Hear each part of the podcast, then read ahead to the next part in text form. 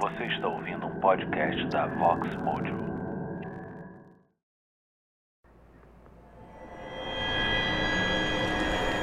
Olá!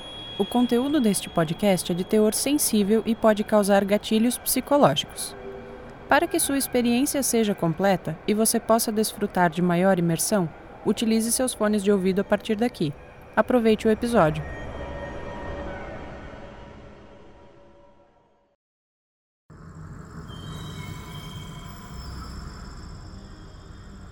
Na estrada há muito mais do que quilômetros para percorrer. Há também muitas histórias a ser contadas. Vem comigo nessa carona, eu vou te contando no caminho.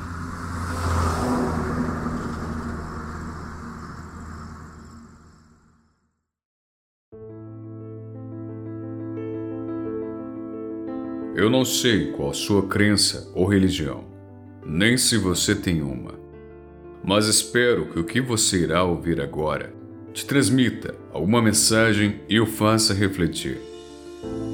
Esses são dois causos que falam de boas e más ações, atitudes e consequências.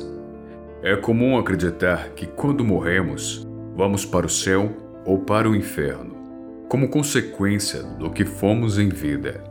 No entanto, algumas vezes ficamos aprisionados, suspensos em um plano paralelo, nem vivo e nem morto. A vida é um grande livro. Você pode escolher o que vai escrever nele, mas o final só Deus sabe.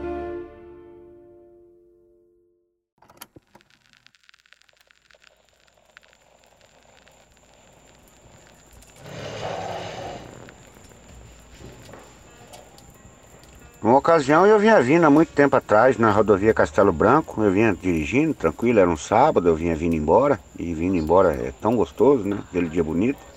E logo na minha frente ia indo um caminhão baú.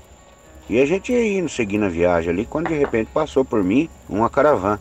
Uma caravana zona carregada, tinha uns colchão, tinha panela, tinha, tinha até um fogão em cima. Você via que ela estava pesada, carregada. E essa caravana fez ultrapassagem em mim, no caminhão que estava na frente, quando de repente ela perdeu o controle e saiu para a esquerda e caiu ali no canteiro central ali.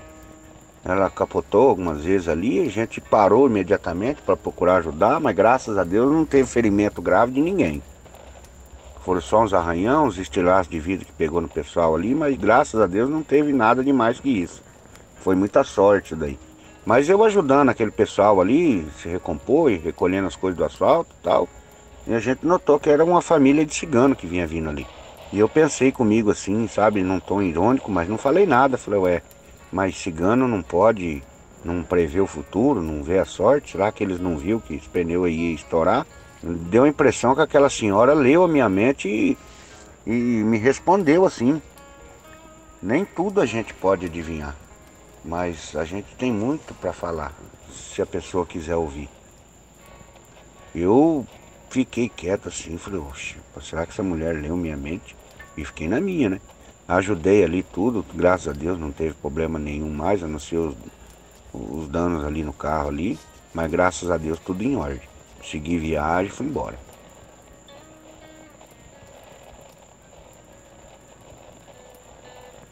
E isso me fez lembrar de um caso que aconteceu há muito tempo comigo atrás. Eu trabalhava no Porto de São Francisco e ali a gente ficava ali em quatro, cinco motoristas ali para receber a, as cargas que os navios traziam para a gente fazer a distribuição por todo o Brasil. A gente carregava nesses caminhões nossos. E a gente ficava nessa empresa ali e ali a gente ficava ali naquela roda de motorista ali. Às vezes ficava dois, três dias aguardando chegar navio para descarregar e para nós carregar embora. E nessa equipe que a gente trabalhava ali, que éramos quatro motoristas, os ajudantes e os e o gerente que comandava a gente ali, tinha lá um amigo nosso, que era o Robertinho, era um camarada magrinho, um exemplo de profissional, uma pessoa do bem, uma pessoa que sempre procurou ajudar, sempre interessado em, em fazer bem feito, e esse Robertinho ele causava uma certa inveja em um outro cidadão que trabalhava com nós lá um tal de Lauro. Esse Lauro, ele era uma pessoa assim daquele tipo assim que não queria ver ninguém bem. Inclusive era mentiroso, gostava de uma fofoca. Até os cachorros que estavam ali, que vivia ali, não, não gostava dele, porque ele tinha o costume de estar tá fazendo café ali na gaveta da cozinha. Se o cachorro chegasse perto, ele jogava água quente nos cachorros. Então por aí se observa a maldade que tinha esse Lauro aí. Além de ser um fofoqueiro, mentiroso. E esse Robertinho que trabalhava com nós lá, ele era recém-casado, ele tinha um filhinho que ele tinha, nasceu com problemas especiais. E era uma pessoa especial, com necessidades, né? E esse filho dele não, não, não andava. E ele era uma pessoa triste nesse ponto aí, Robertinho. Mas enfim, né? Era uma pessoa que vivia sua vida procurando fazer o bem, era um exemplo. E esse Lauro tinha muita inveja desse Robertinho, porque eu, eh, todo o serviço que esse Robertinho fazia nunca deu problema em nada. E esse Lauro, por ele ser um cara fofoqueiro, mentiroso, um cara invejoso, ele não gostava muito desse Robertinho. E na verdade esse Lauro não gostava era de ninguém. E nem os cachorros gostavam dele, muito menos nós. E depois lá nessa equipe nossa tinha também lá um rapaz, o Jurandir, era um menino novo, solteiro. E ele se encantou com a filha da cozinheira de um restaurante que tinha em frente a essa firma que a gente trabalhava. E foi indo até que ele conseguiu falar com o pai dessa menina e começar a namorar essa menina. Ele estava apaixonado. Era um rapaz novo, um menino muito bom também, uma pessoa que trabalhava muito.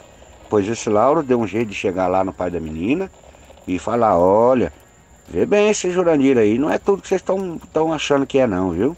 Eu acho que até com droga esse rapaz aí mexe, viu? E o pai da menina, sabendo disso, dessa mentira, já, já não deixou mais a filha dele namorar o Jurandir. Esse Jurandir ficou, ficou totalmente desiludido. Mas a gente não sabia que o Lauro tinha contado essa mentira. Depois que o, o Jurandir foi embora dali, que mudou até de serviço, a gente ficou sabendo dessa mentira e tentamos consertar, mas não teve jeito. Que a mentira depois de contada é complicada, né? Pois esse Lauro era bem desse tipo de, de, de, de pessoa, assim. E a gente não ficava perto dele, a gente pouco conversava com ele, porque sabia que dali não saía nada que prestava.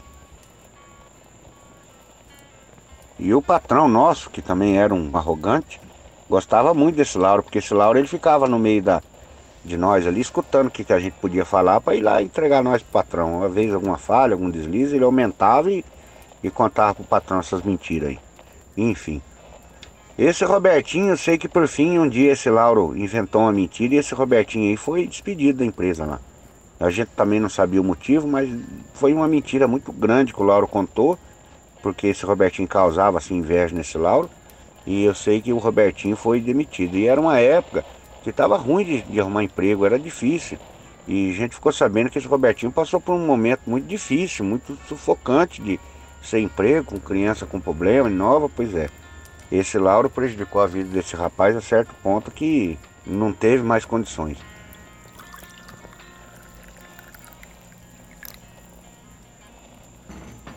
Passou um tempo, a gente tava no final de semana, a gente ia vir todo mundo embora. Quando foi esse, esse Robertinho ligou lá na empresa e pediu para quem fosse vier trouxesse uma caixa de ferramenta que tinha ficado lá, na empresa lá onde a gente tava.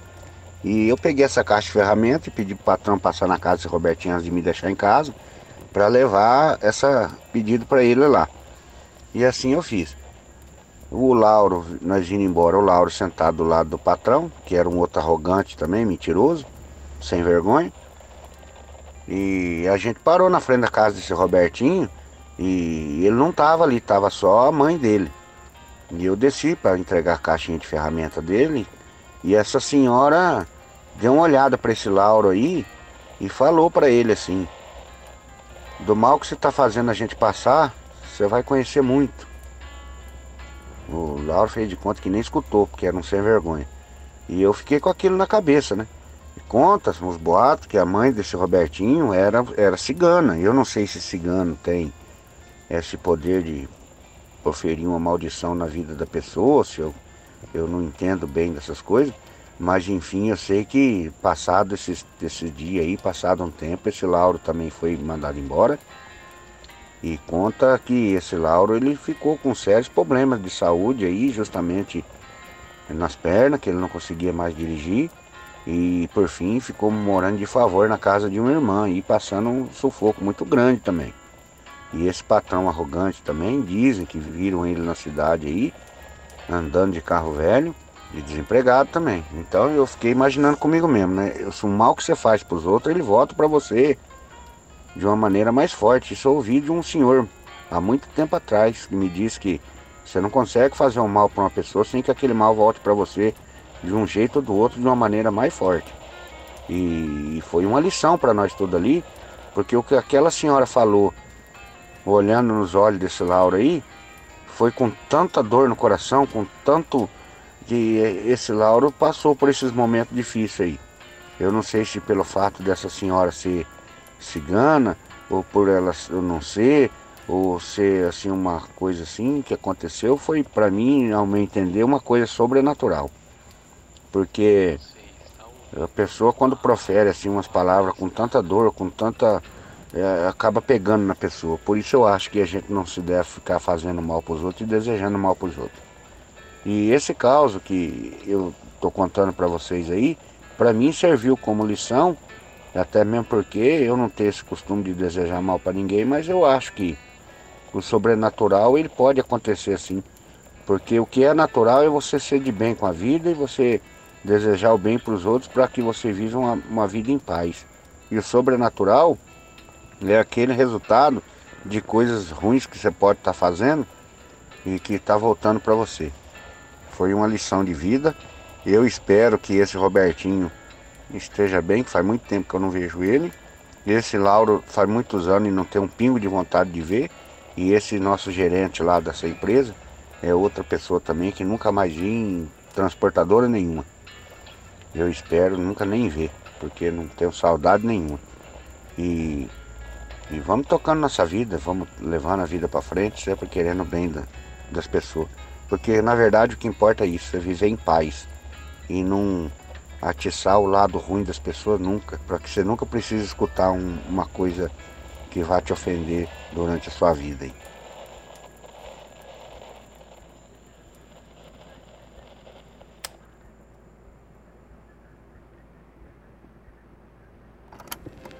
Você está ouvindo Estrada Sobrenatural para quem tem um fraco por histórias fortes.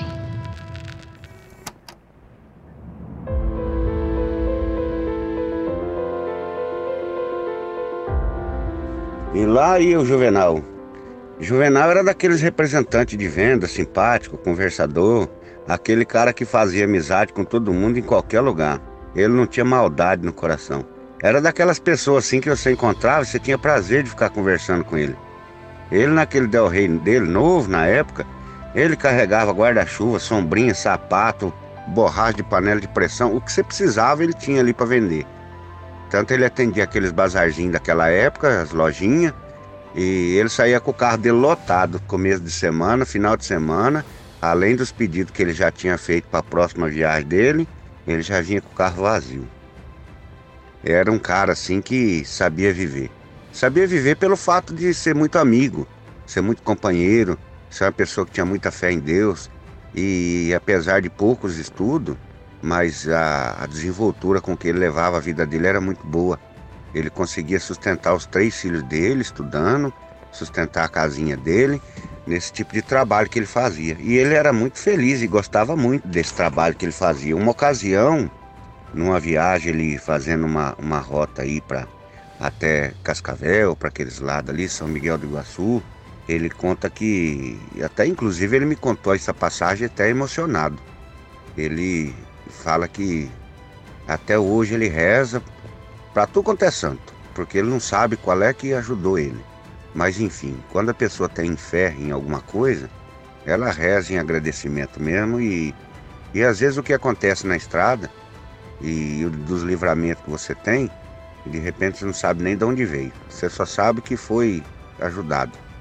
E a fé é muito isso aí, é muito saber o que está acontecendo e, e no momento de pânico, de tribulação, essa ajuda chegar do nada.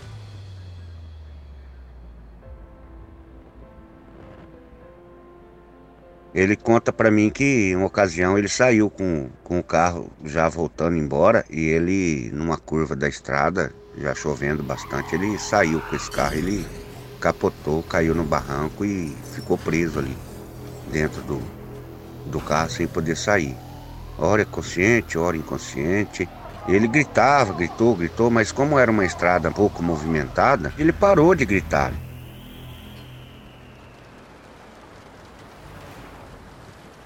Passava um caminhão, ele escutava que passava um carro, e ele naquela agonia, naqueles momentos terríveis ali, preso naquele carro ali, ele pediu com todas as forças para aparecer alguém para ajudar ele. O cheiro de gasolina estava muito forte, ele estava com medo do carro pegar fogo. Ele preso naquela serragem não conseguia sair. Era um dia que tinha chovido bastante e aquela hora do acidente só estava garoando, mas enfim, o asfalto estava liso. E ele perdeu o controle desse carro e, e aconteceu toda essa tragédia aí.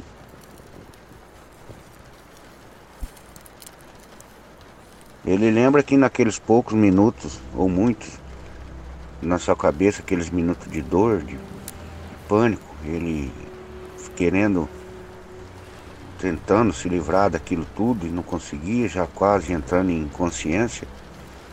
Ele conta que de repente ele viu chegar perto do carro um senhor, magrinho, barbudo, e olhou para ele, não falou nada, ele olhando para aquela pessoa, mas ele contou que aquele olhar daquele senhor transmitiu para ele uma paz muito grande, transmitiu para ele assim um, um, um acalento, assim, um, sabe, uma tranquilidade.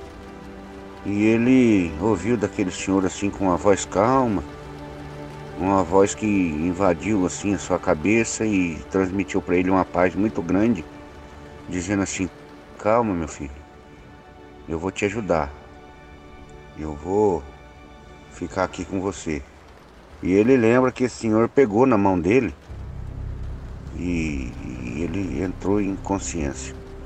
E nessa hora que ele entrou em consciência, ele se viu numa estrada bonita, toda iluminada, como se fosse assim um, um paraíso, um lugar muito bonito, que no final dessa estrada tinha uma luz muito bonita, uma luz que ele ia caminhando em direção a ela e ao mesmo tempo uma vontade de voltar e aquela alegria de estar percorrendo aquele, aquela estrada bonita a pé, indo em direção a essa luz, mas alguma coisa puxava ele para não deixar ele ir. Ele conta que a satisfação que ele teve nesse momento de de estar nesse lugar era uma satisfação que ele nunca tinha experimentado na vida. Era uma coisa muito gostosa, muito bonita, era uma paz muito grande. E ele sentia em todo esse percurso alguém segurando na mão dele. E essa mesma pessoa segurando para ele não ir em direção a essa luz. Ele conta que ele ficou naquele impasse ali durante horas ali, sem conseguir ver o que tinha do lado de, atrás dessa luz e não conseguia ver quem estava segurando na mão dele e ele não conseguia entender como que ele não poderia seguir para aquele caminho tão bonito, aquele caminho tão iluminado que parecia ele que era um jardim.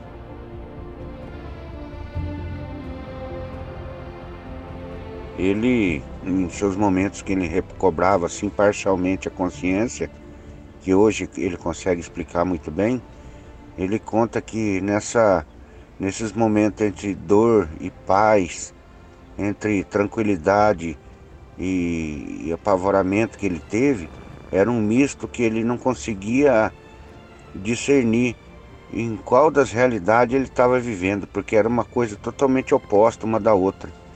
Ele estava se sentindo com muita dor, mas ao mesmo momento que ele se via nessa estrada, ele sentia uma paz muito grande. E assim foi alternando, diz ele, durante horas. Esse misto de dor e paz, e essa mão segurando na, na mão dele, segurava ele para ele que não seguisse em frente. Ele escutou mais uma vez uma voz que vinha que ele não sabe da onde, mas era uma voz muito nítida, uma voz muito bonita, dizendo que não, eu estou aqui e vou te ajudar. Fica tranquilo. Você não vai percorrer essa estrada ainda. Ainda não chegou o seu tempo de passar essa estrada. Ele recobrando a sua mente, sua consciência nesses momentos assim, ele sentia esse cheiro forte de gasolina, ele sentia a goteira daquela garoa que estava caindo, caindo no seu rosto e ele acha que até essa goteira fazia com que ele voltasse assim a consciência. E ele conseguia ver nitidamente o Senhor segurando na mão dele e transmitindo essa paz. Até que um momento ele não viu mais nada. Ele conta que não, não conseguiu ver mais nada e apagou. E nesse mesmo momento ele já não estava mais nessa estrada. Ele estava na beira de um abismo e esse abismo prestes a, a desmoronar com ele e ele cair num abismo que ele não conseguia ver o fundo. Mas essa mesma mão que segurava ele naquela estrada, agora nesse momento segurava ele mais forte. E ele tinha uma confiança muito grande naquela mão que estava segurando ele, que ele perdeu até o medo daquele abismo. Ele sabia que aquela mão não ia deixar ele cair ali.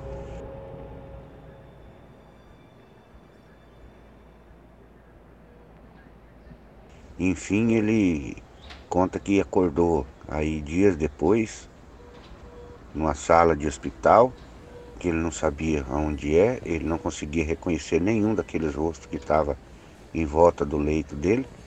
E ele conta que procurava assim entre as pessoas que estavam naquela sala alguém que fosse lhe familiar para ele tentar saber o que estava acontecendo, porque até então ele não se lembrava do que tinha acontecido. Foi depois que ele despertou desse, dessa, nessa sala, diz, diz ele hoje, ele entende que era o hospital, que com o tempo passou, chegou o pessoal da família e ele não conseguia se lembrar desse pessoal. Foi assim durante uma semana. Durante uma semana ele estava num local totalmente estranho, rodeado por gente que ele nunca tinha visto, que ele nunca tinha conhecido. Mas enfim, aos poucos ele foi recobrando, recobrando, recobrando, até que a primeira pessoa que ele reconheceu foi seu filho mais velho que segurando na sua mão, e ele sentiu o calor da mão do filho segurando na mão dele, ele se lembrou do calor da mão que ele sentiu naqueles momentos de angústia. E assim foi durante aquela semana toda, aos poucos, se recobrando, se recobrando. E ele conta que foi momentos muito difíceis, mas foi um momento muito bonito também, porque ele nunca tinha visto uma estrada tão bonita, nunca tinha visto um lugar tão, tão, tão iluminado, tão cheio de paz, igual aquele que ele que ele viu naquela época.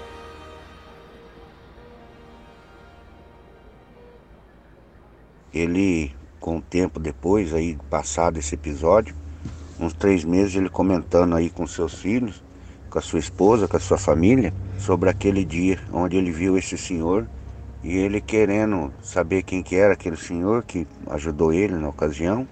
E aí o filho dele, a esposa, comentou que ele ficou por ali naquela situação do acidente horas ali e foi encontrado por um caminhoneiro que do alto do seu caminhão conseguiu ver o carro caído lá embaixo e foi esse caminhoneiro que ajudou ele. Mas ele conta que era um caminhoneiro totalmente diferente desse que ele descrevia como sendo um senhor magrinho, barbudo, de roupa comprida, suja. Ele conta que era uma pessoa totalmente diferente. Era um caminhoneiro gordo, estava de bermuda, estava de camiseta, é o jeito que costuma, um motorista de caminhão geralmente costuma andar pelas estradas. E foi esse caminhoneiro que conseguiu buscar socorro e atender ele. Mas esse caminhoneiro não deixou nome, não deixou telefone, não deixou nada. E diz que durante todo esse tempo que ele ficou ali caído ali, o pessoal que socorreu acha que não passou ninguém com essa descrição, porque até mesmo o primeiro contato que foi feito em busca de socorro, foi esse caminhoneiro que fez. Então, ficou para mim que escutei essa história, sabendo que o sobrenatural e o que acontece na estrada e o sobrenatural ele é de uma certa maneira assim incompreensível. O sobrenatural vem para te assustar, para te causar medo, para te causar pânico, mas também há um sobrenatural de luz, de paz, de alegria, de contentamento. E esses momentos que você tem que passar, eu acredito que são baseados no que você acredita. E esse Juvenal, ele que sempre foi uma pessoa do bem, uma pessoa que sempre teve fé, eu acho que um ser superior maior mandou esse anjo para acalmar ele e para segurar na mão dele enquanto ele estava nessa estrada, que imagino eu, que se ele atravessasse, ele não teria conseguido voltar a estar junto com os seus. E ao mesmo tempo, na beira desse abismo, essa mesma mão segurando ele era a mão que não deixou ele cair. Porque essa passagem que ele teve hoje ele conta, que foi o total oposto do que ele acredita em ser uma vida eterna, uma vida de paz após a morte, um lugar bonito e ao mesmo tempo do outro lado um abismo escuro onde as pessoas podem se afundar até mesmo pelas atitudes e pelo seu coração ruim que muitas vezes possa ter. Para mim, eu entendi isso como uma grande lição. Eu entendi isso como uma coisa sobrenatural que só causou bem. E esse senhor, o seu Juvenal hoje ele anda de novo para a estrada, ele viaja bastante, mas ele conta para mim que quando ele vê um andarilho, uma pessoa que possa ser mais ou menos parecida com aquele que ajudou ele, ele conta que para, olha, procura ver, mas ele nunca mais viu. Ele lembra que nos seus minutos lá de inconsciência ele rezou bastante, ele pediu para que Deus enviasse uma ajuda e ele acredita que esse Senhor foi a ajuda que Deus mandou, com essa mão tão forte, tão quente, que ele auxiliou ele nesse momento de, de tribulação que ele passou. Ele conta que nasceu de novo. Juvenal era feliz? Era, sempre foi, mas hoje, hoje ele é muito mais.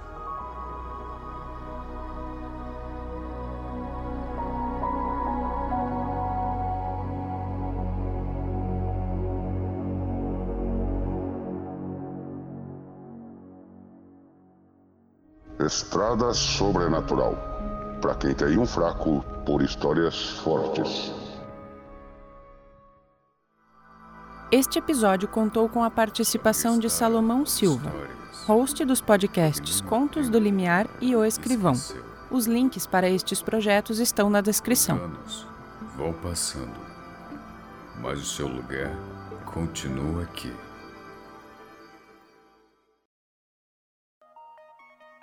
Nós aqui do podcast Estrada Sobrenatural queremos continuar contando para você os causos mais impressionantes da estrada. Quer pegar uma carona e quer ser um apoiador? apoia-se.se barra Estrada Sobrenatural. Nos pagando um cafezinho com cinco reais, você contribui para este projeto a crescer cada vez mais. E entre um gole e outro de café, eu vou te contando mais um caos.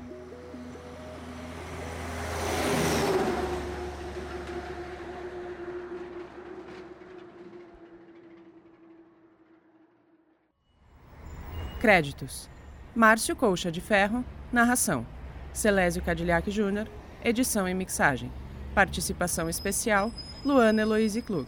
Obrigada. Nos vemos na próxima carona. Este podcast é uma produção CCJ Studio.